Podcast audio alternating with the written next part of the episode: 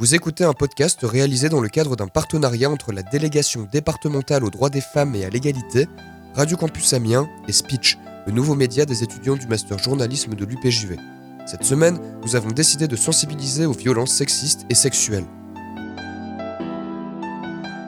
En France, plus d'une femme sur deux a déjà subi une violence sexuelle. 94 000 femmes sont victimes de viols ou tentatives de viols et 213 000 sont victimes de violences physiques ou sexuelles de la part de leur conjoint ou ex-conjoint chaque année. Il est temps que ça s'arrête. 12. Ce chiffre ne vous dit encore rien.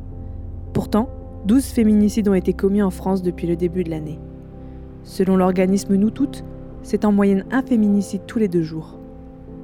Comment se reconstruire après des agressions sexistes et sexuelles ? Qui est là pour aider les victimes à regagner confiance en elles ? Pourrait-elle aimer quelqu'un et s'aimer elle-même à nouveau ? Pour répondre à nos questions, nous avons rencontré la directrice du CIDFF de la Somme. Donc, je suis Claire Diascorn, directrice du CIDFF de la Somme, donc le Centre d'information sur les droits des femmes et des familles de la Somme. On a 4 pôles d'intervention. Le premier pôle, c'est l'accès aux droits. Donc, on a des juristes qui vont répondre à n'importe quelle question de droit. Le deuxième pôle, c'est un pôle de lutte contre les violences faites aux femmes. Le troisième pôle est du coup un pôle sur l'insertion professionnelle, où on accompagne uniquement des femmes. Et enfin, le 4e pôle, le droit à la santé pour les femmes, avec des actions, notamment le 8 mars, nous allons faire une conférence à Abbeville sur la cardiologie, comment prendre soin de son cœur, et en particulier pour les femmes qui ne prennent pas assez soin d'elles au niveau médical. On a les accueils de jour donc sur Abbeville et sur Péronne, qui nous permettent d'accueillir les femmes directement dans nos locaux.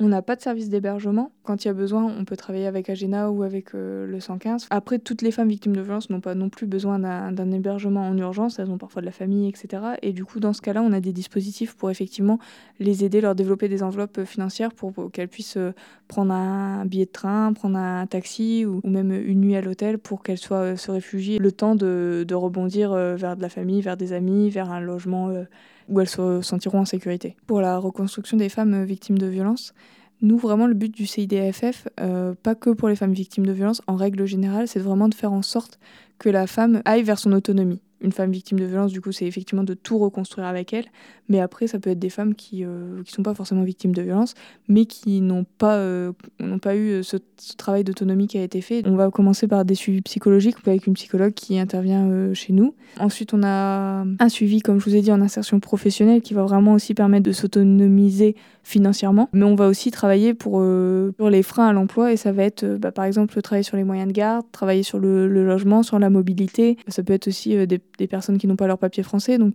travailler sur ça pour accéder à l'emploi. Mais du coup, on va lever différentes barrières qui bloquent l'autonomie, typiquement la mobilité, typiquement la garde d'enfants. Et en levant ces freins, on va leur permettre du coup d'accéder à l'emploi, et on n'aura pas levé que la barrière financière, mais aussi toutes les autres barrières qui empêchaient d'aller vers l'autonomie. On considère que chaque cas est vraiment différent, et donc on va faire un accompagnement dans un premier temps individuel.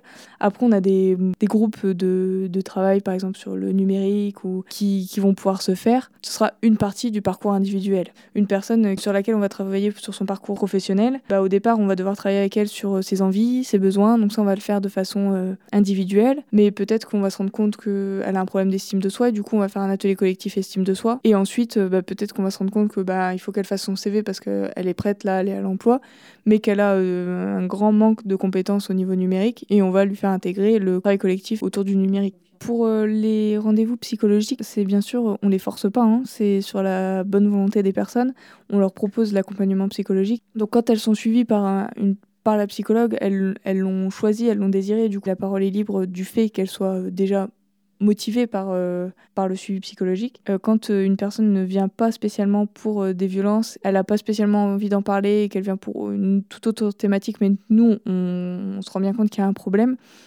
là, c'est tout un travail de confiance, de lui faire comprendre que ce qu'elle vit, c'est pas forcément la norme, et que c'est pas forcément légal, qu'on n'a pas le droit de taper sur les gens, même si c'est notre mari, et lui faire prendre conscience qu'elle nous dit être pas grave, ou de sa faute, ou finalement qu'une gifle, et que c'était pas voulu, que des choses comme ça, c'est des choses qui sont punissables par la loi, et que du coup faut qu'elle réagisse, et que et que c'est pas anecdotique ce qui s'est passé et que ça a du poids et que ça va avoir des impacts sur sa vie privée, mais pas que. Le tout, ça va vraiment être de mettre déjà la personne en confiance et de savoir doser à quel moment elle est prête aussi à se livrer et de surtout pas abandonner la personne. C'est-à-dire peut-être qu'elle n'est pas prête le lundi, peut-être qu'elle ne sera pas prête le mardi, peut-être qu'il va falloir attendre 1 mois, 2 mois, mais c'est de rester présent à côté d'elle et puis le jour où elle se rend compte ou qu'elle a envie de se lâcher parce que différents ateliers font que c'est le bon moment,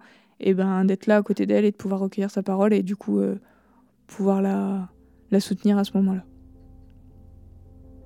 On est joignable au 03 22 22 01 94 et sur les différents réseaux sociaux. N'hésitez pas à nous contacter pour tout renseignement, on est toujours disponible, donc vraiment n'hésitez pas à appeler, il n'y a aucun souci. Nous concluons notre podcast en rappelant qu'il existe des numéros gratuits d'écoute, d'information et d'orientation. Le numéro d'urgence SOS viol, c'est le 0800 05 95 95. Ce numéro est destiné aux femmes victimes de viols, d'agressions sexuelles, à leur entourage et aux professionnels concernés. Ce podcast a été réalisé par Coline Fauvet et Cerise pour Speech en partenariat avec Radio Campus Amiens.